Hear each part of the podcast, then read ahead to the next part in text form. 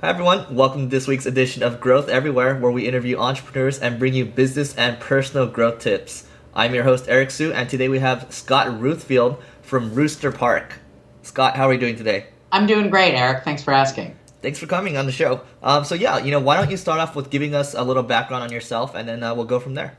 Sure. So uh, my background is a computer science is in computer science. I started with a computer science degree. I came out. I was a program manager at Microsoft for almost five years. I left. I ran some business and technology teams at Amazon for about four years. Uh, left there, just wanted to be a bigger fish in a smaller pond. Was the VP of engineering at a company called WhitePages.com, which is you know a massive scale search engine for phone numbers and addresses. Was there for about a year and a half left, didn't really know what I was going to do, just knew I wasn't ready to work for anybody else's company. Spent three months hanging out in a friend's office and wandering across coffee shops and talking to people. Picked up a consulting gig as a VP of engineering and realized I really liked that kind of work. People I knew kept saying, Hey, I heard you're consulting now. Can you build this thing for us? Can you come help us? And I just kind of kept saying yes. And that's kind of where Rooster Park came from.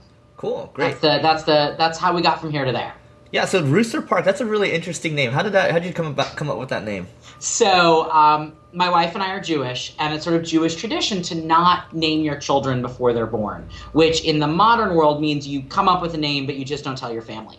And we, so our older daughter, before she was born, uh, our last name is Ruthfield, so we called her Little Rue um, which became the Rooster, which everyone in our family hated. Um, and then several months after she was born, we moved into a house that had a backyard, and my wife named the backyard Rooster Park. And that's where the name came from.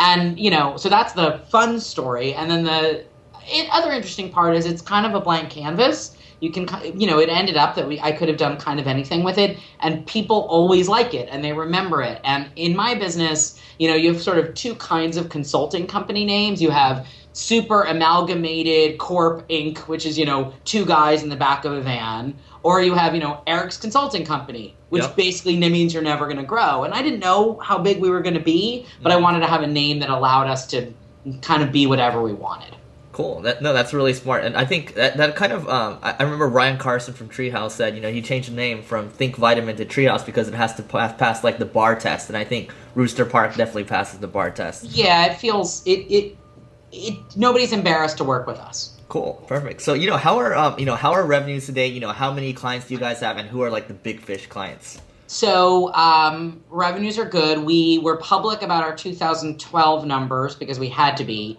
for uh, the Puget Sound Business Journal and for some of the sort of top 100 whatevers in the Seattle area. Mm-hmm. Um, so that we did about eight and a half million dollars in 2012. Mm-hmm. We did somewhere close to about a million dollars a month in 2013 and are pretty similar to that now. Wow. Um, our clients are, I would say, about 70% big companies, 30% medium to small companies. Big companies for us in town include uh, Amazon, Disney, and ESPN, which are the same owned company. Um, we've got one or two that won't let us name them, but you can probably guess if you look around.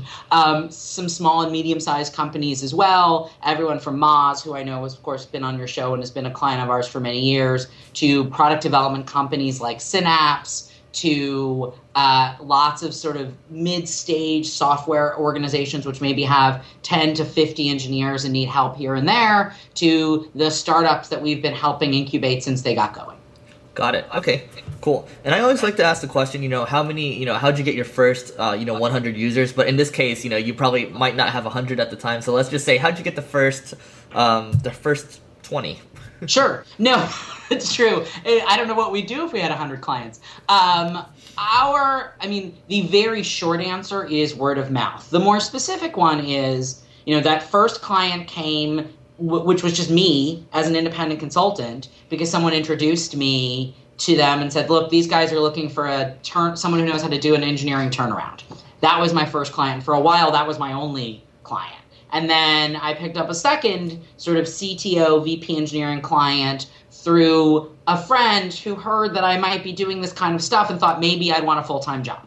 And then I picked up a third where people who'd connected me to that first engagement said, would you be a subcontractor for us and just go talk to this team and give them some architectural and organizational guidance? Um, and then the fourth one was, you know, when we started doing things that didn't weren't just my time being billed out, but starting to have other folks. Um, was when someone I knew who trusted me and who I'd worked together at Amazon was running the engineering department somewhere and said, "Can you, you know, can we have you build this thing for us? Can you build this product from scratch?" Mm. And then that flywheel just started to turn. The the the customer that got us from me having to work uh, full time in order to sustain my family as an as sort of a billable person and allowed us to have some other folks in there was a large company in town that came to me and said i trust you. We've worked together.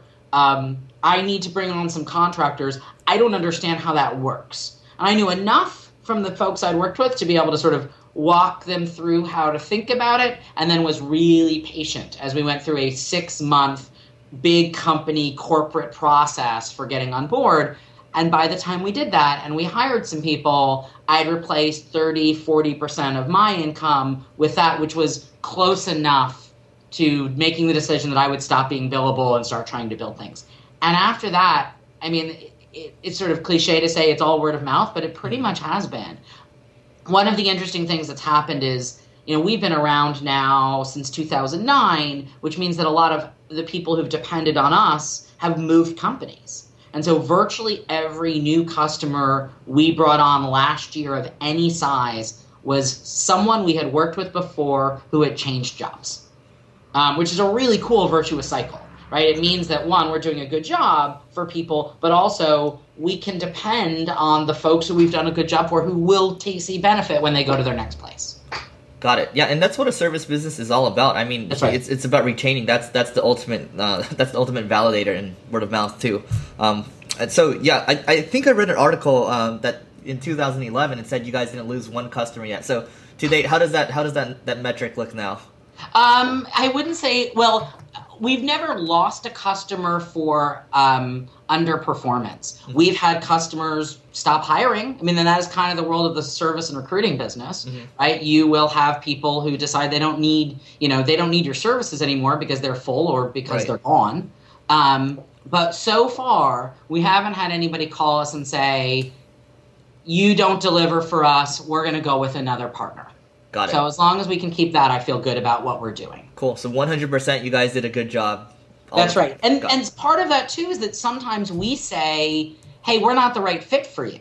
Mm-hmm. Right? What you need and what we do are not going to match. And there have been times where we've said sort of mutually, "Hey, this is not going to work in the way that we want." But none of those surprise phone calls where you're gone and it's your fault. Mm-hmm. We haven't gotten those yet. Got it. Okay. Do you? I mean, you know, aside from doing a kick-ass job, you know, what other special things do you guys do to kind of, you know, retain customers? So I don't think, you know, frankly, I don't think we do anything besides making our customers happy to retain them. You know, we don't have a sales force. I am our entire sales force, and I also have to recruit and talk to engineers and, you know, keep the lights on and for a long time do all the accounting. Um, we've specialized in finding customers who did not require who have not required a lot of touch from us mm-hmm. who expect us to do a good job who know that we're going to reach out to them when we have a problem when they have a they can reach out to us because they need help or we can reach out to them when we think we've got somebody great who can help them out. And otherwise we're not going to bother them. We don't you know we don't send flowers. We don't call them 50 times a day. Nobody gets reminder phone calls that we exist from us it's if anything it's the opposite it's the hey i'm sorry i've been out of touch for a few months um, i think we do a really good job and then we target our services to people who we know that's what they care most about and what they're rewarded for. Uh, and that's the that's the way I think about it. Um, most of our business partners are really engineering leaders. Some are HR departments, but usually we're dealing with people who don't want to get a lot of phone calls, who don't want to have a lot of touch, who want to know they can call me when they've got a need, um, and that I'm going to give them a yes or no. We can do this or we can't in 24 hours. Got it. Okay. So you have the you have the recruiting side, and then you have the product development side. Um, do you have to do you have to do anything to special to like switch gears? Because it sounds like it's two different games. Very much so, and and it's tricky, and I don't. It is not. There's sort of a trend. There's sort of a process that we've gone through here. At the beginning, we had recruiting and product development, and they were both pretty small right we would we would have a couple of contractors working on site and we'd have one or two projects going on and what i realized pretty quickly was that we were much better at the contracting and placement side than we were at the projects and the real reason we were better at it is that the project side needed more focus from a competent project manager who knew how to ship software and i was the only one we had and i was trying to start a business and i couldn't afford to hire somebody who was only working part time here and there. Mm-hmm. And so we were trying to do a good job on the projects, and, and it, it, wasn't working. Right, our clients were happy, but they weren't going to chase to find us again. Mm-hmm. Um, I wasn't happy with the products we were delivering, and so to a large extent, a lot of that went on hold. Mm-hmm. Part of the reason that our website looks so outdated on the project stuff is that it needs an update, but part of it is that we didn't do a lot of it for a while, and it's really in the last year where we've gone back and said, okay, we've got the we've we've got the bandwidth to handle this right? I can bring on competent talented project managers who are better than i am and i can depend on them to ship products. I always knew i could find them great engineers but great engineers aren't enough to build a product. They're just part of it. Mm-hmm. now i can really put the ecosystem around them and now we can do more of that work and do it happily and and, and keep our and keep our credibility. Mm-hmm. I'd say the last part is that what I realized is a lot of the staffing we were doing was really this just by a different name. Mm-hmm. So we would put a team of six people who owned an entire product on site at a client and they would do the entire thing. You know, they would talk to people there, but since they were managed by the folks on site at the client, um, it was it felt more like staffing to them. But to us, I mean, we built the whole project. The project didn't exist if we weren't there. And right. so that realization that we were doing this all we had, we had started doing this again without realizing it mm-hmm. has led us to go back towards doing more of that work. Got it. Okay. Cool. Yeah, I think you have like the you know I would call it like a like a dream service uh, business because it's you know if you're able to deliver all the time you know clients aren't going to bug you that much right? Whereas other people when I hear from other service business owners they're just like oh I'm getting so burnt out clients are complaining all the time you know there's a lot of finger pointing. Um, ideally you know you would just deliver as much value as you can and you've kind of gotten there. So you know congratulations on that. Thank you. Yep. thank you. There are I mean there are you know we have our days too mm-hmm. right? We have our unhappy client days too. Everybody does. Yeah cool so, um, you know, I guess we'll we'll kind of switch gears a little bit here. So, sure. you know, there's there's companies like uh, you know 37 Signals that used to be a service based business have, that have moved completely into software, and then there's always you know I hear from tech entrepreneurs they're just like always like oh you know service is so fickle, it's not scalable, we can't invest in this business model, things like that. So, you know, what do you have to say to people like that? I mean, it's clear that I'm going against the grain, right? Like I'm not. Um, I'm not. Uh, it's it's not like oh there's some magic to this that I found that makes it scale in a slightly different way. Mm-hmm. Um, I think there I have a couple of thoughts on this. One is I do think you have to pick, right? There are people who try to do both, who use consulting, who think that they're going to use who are running a services company but really want to be a product company. Mm-hmm. I don't mean, you know, I should be careful here. I don't mean people who are like, I'm bootstrapping through consulting so I can go build my product thing. Everyone kind of understands the risks there mm-hmm. right? Maybe you'll get too many consulting hours. Maybe you'll get too attached to the money, and that and that won't work for you. Mm-hmm. Um, I mean more the companies that say we want like we provide services but we kind of do some products on the side and here they are and you can buy them too and and they're not really willing to spill, spill spin them out and say this is something else for real and let it live on its own because they can't afford to do so. I, I just i don't think you can do that effectively. You know, there's always the exceptions, but mm-hmm. by and large, I think you have to pick what you are. This is a services business. Mm-hmm. It is not going to become a product business tomorrow because I get some other great idea. If I want a product business, I'll have to go figure out some other way to do that, or I'll have to leave this. Mm-hmm. Um, you know, I'm not going to be able to run two businesses perfectly all at the same time. Right. So that wasn't totally your question, but that's one really strong opinion I have. Mm-hmm. Um, you know, there is definitely a different kind of scale to this business than there is to the product business. I don't make money while I sleep. Um, I mean, I make money in the hours that my other folks are working, but there is a level of, there's a different kind of hustle here, mm-hmm. right? There is a dopamine drip to the every day there's a client who's happy or unhappy or a new one coming in. Every day we're hiring somebody, every day somebody's contract goes. You have to love that sort of m- super messy human element of the service business and then it's going to be a certain size and that's the size it's going to be. There are you know there are service businesses that are uh, that are in the recruiting space that are a hundred or a thousand times our size right? That get sold for you know tens or hundreds of millions of dollars who get passed around worldwide. The people who started those businesses are not confused by what they did and are not worried that they don't scale in the same way that a Basecamp scales right? Like they get that you know the the necessary navigation of humans requires lots of hands-on stuff. But we've scaled mm-hmm. right? I mean when when we when i was doing all of the recruiting myself we could hire like 10 or 12 people. Now i have a team of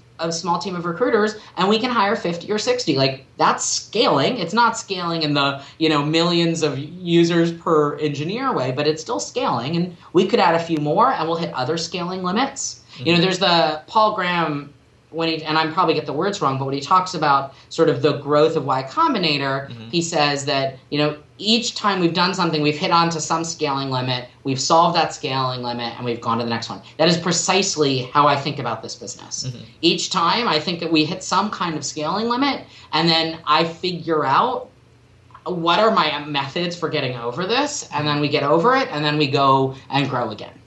Got it. Cool. So I guess you know you kind of alluded to you know some roadblocks you faced you know growing the business. So can you kind of go over some of the roadblocks that you faced? Sure. So um, I'd say we've had we've had a handful of roadblocks over time. Um, getting customers past so getting customers past those first initial ones took a really long time. This business had the trough of sorrow as well, right? Where um, you know I finished up my billable hours at the end of 2010. I then spent the first half of 2011 um, talking to people, trying to build clients, working out of my house, um, trying you know trying to build business. And I remember like waking up at the beginning of June. So having been doing this for five months now and saying I've added 10% to my revenue from where I started in January. Like this is not actually working, right? Mm-hmm. Like I am stuck. And what and then sort of as I said that all everything started to come together. All the conversations I'd been having over the last 6 months started to come to fruition to the point where by November we had too much work and I had to hire some recruiting help. And so we had this like, you know, it's it, we had this lag between when you have those first conversations and when people actually take your business. This is no surprise, right? Enterprise software has the exact same thing. Mm-hmm. We had this, we had our own version of that enterprise software lag, mm-hmm. um, where I was just trying to get those first customers to sort of come in. So that was sort of the first sort of business hurdle roadblock we hit. Um, and the next one we hit was people who really wanted my time, which I'm flattered and and flattered by, and I think is great. And I am a finite resource, and I kept saying yes to things that took my time, and that wasn't fair to my recruiting team, and that wasn't smart for the long term side of the business. And I've gotten much better at saying, here's how, being really honest with our clients. Here's how I'm involved. Here's what I do. Um, I'm going to make sure your experiences are great, but I'm not going to be able to come on site for 20 hours a week and help fix the problems. And if you need someone if you need a if you need an individual to hire to do that and you don't want to trust a firm i'm the wrong i'm the wrong person to do that and let's know that together and and move forward. Um, so there was a little bit of a scaling limit there that we ran into. Um, we ran into uh, there's one other sort of roadblock that i just totally slipped my mind that i was going to talk about. Um, we've had some of the challenging roadblocks in the sort of consulting business is the harmonics problem where you have you know three really great job engineers and then they're booked mm-hmm. and someone calls you and says can you help me? And you're like i have all my people booked. And so we've always had a little bit of you know the stop and start to trying to sort of fill those to sort of keep those harmonics going and those have been occasional roadblocks.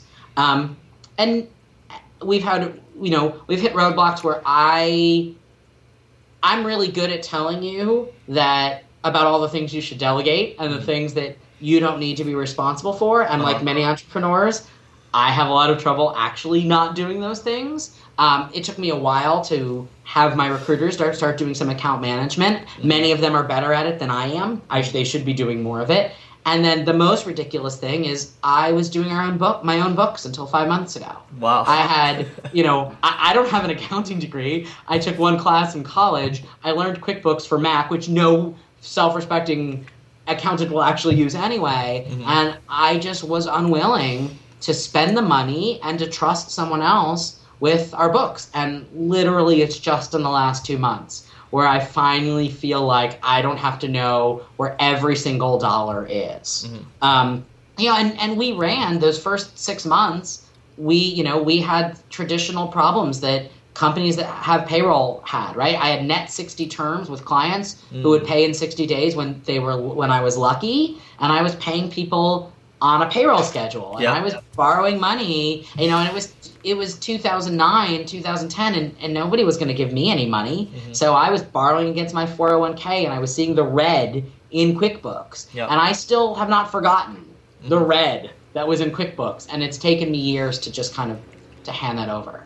Um, I think those are the main ones mm-hmm. that we've hit. I, and, you know, there's there's scaling limits. Like we're we're dealing with a scaling limit right now um, which is that we kind of know the size of our business in what we do in Seattle, specifically on the contract staffing side. Like, we kind of know what it is. It's not going to change dramatically by itself in the next six to 12 months. There are not like 10 amazingly large clients that desperately will want to work with us if we just found them. Like, mm-hmm. we kind of know what it is. And so now it's, what are other avenues for expansion that might not involve hiring 50 more people in Seattle?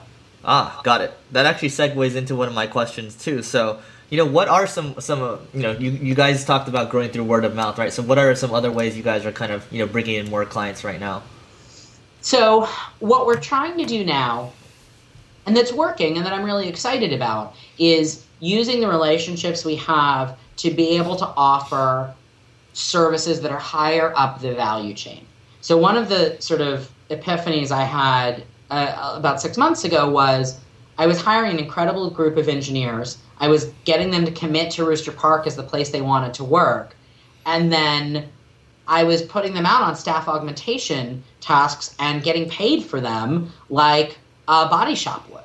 So I was still making money. We were still a profitable organization, but it, it is crazy that you know my amazingly talented engineers we're getting paid the same for an h1b shop that's throwing as many people as they can at the wall um, and seeing what sticks. And so for us it's now about taking this at you know every company likes to say their greatest asset is their people. We are legitimately in the people business. Yep. and so saying how do I leverage this great talent and move us up the value chain, which is really about doing larger scale projects, building, you know, full stack web applications and mobile applications and and web infrastructure and web services for our customers. And so the way I'm getting those customers is I'm going to the people who trusted me as a contract engineering provider and saying, "This is what we're doing now. You will have more of my time." If you care about me, you will have more of my time because I need to spend a year making this business really successful. Mm-hmm. Um, and we're not abandoning everything else that we do. We're going to keep doing that. We're looking at this as a new revenue stream and new value provider to you. Um, who does this make sense for you or your big company or who else would you have me talk to who do, who do you know needs this and that's that's where it comes from.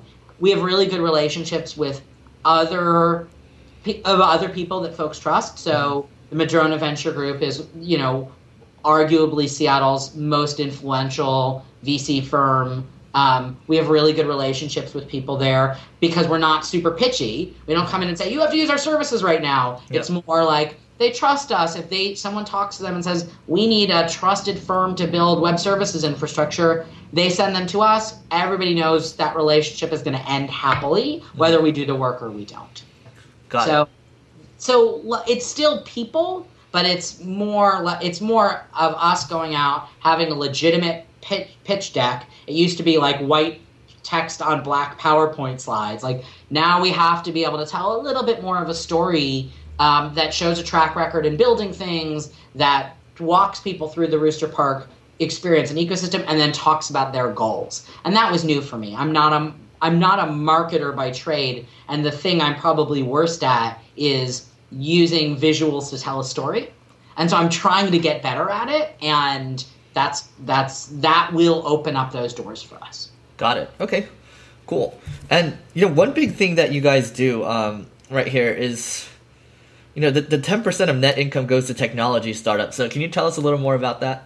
Yes. So, um, I mean, it's sort of there's not a lot. That's kind of it. This was Yeah. a decision I made a couple of years ago. Um, I- probably partially to assuage my guilt about being in the services industry, um, but also recognizing that you know we have an opportunity. Like, we're successful enough to have an opportunity to help support companies that are in a growth mode. I'm particularly passionate about that. I have limited time to sort of focus on it. Money for time is a legitimate trade off for us. I'm proud of what happens, and I believe one, I believe we'll make money. Like. I believe in investing in startups, and while I'm not an amazing individual picker, um, I believe we're going to do just fine if we do this. And also, I like the idea that I'm helping support an ecosystem in a way that I feel better about. Right? There are there are so many startups. Like if you have a startup and you get you get profiled on GeekWire, you know the Seattle's version of TechCrunch, or you get profiled on some other place, what's going to happen is 15 recruiting companies are going to call you and say, "Hey, that two million dollars you just got from Sequoia, let's take some of that from you for your recruiting service."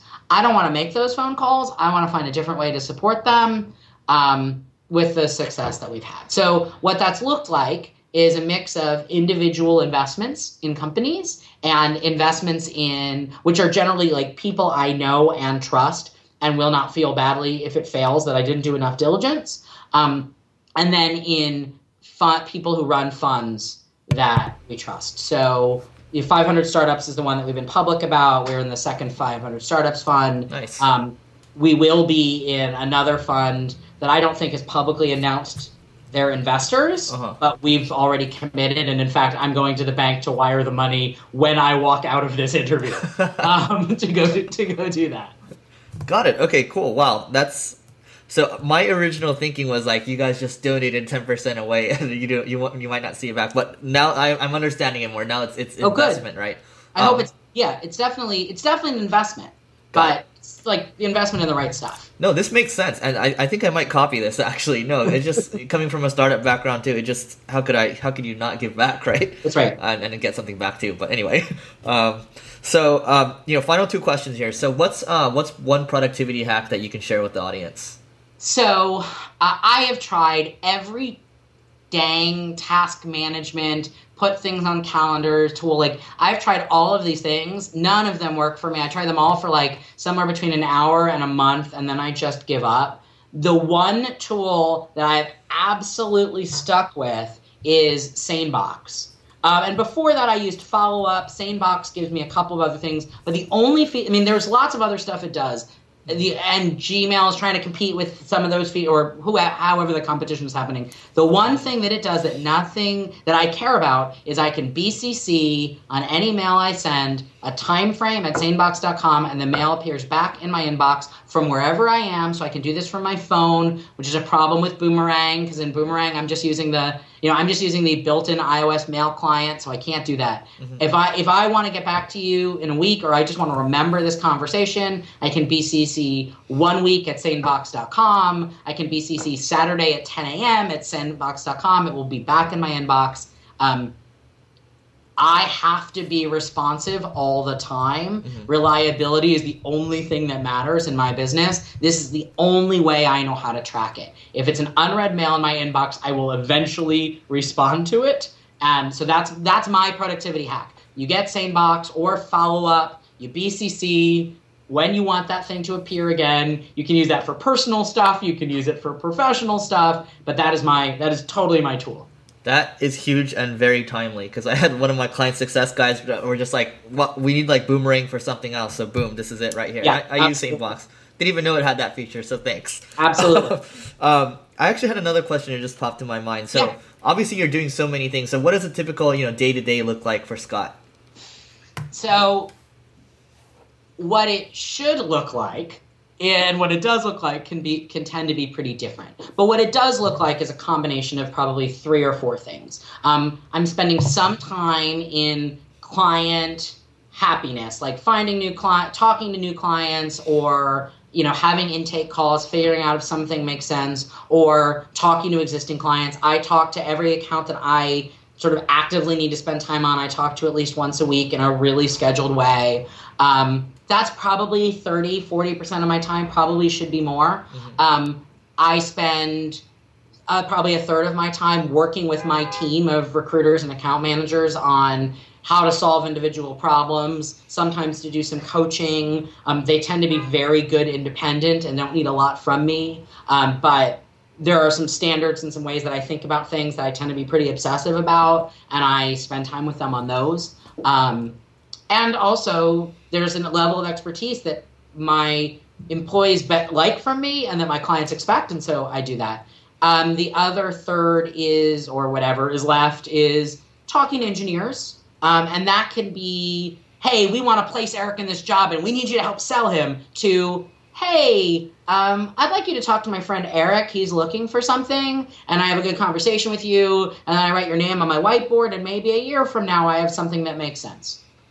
Um, so it's some combination of those things, and then I try to exercise, which you know, and I and I have a family, and when I go home, I want to be with my family, so I try to exercise some point during the business day, which matter helps me a lot. And then when I go home, I'm I'm there with my family until um, most of them are in bed, and my daughters are done yelling at me to put my phone away, and then I work however many hours that night need to be done. Got it. Okay, cool. Final question here. Um, so what's one must read book for entrepreneurs?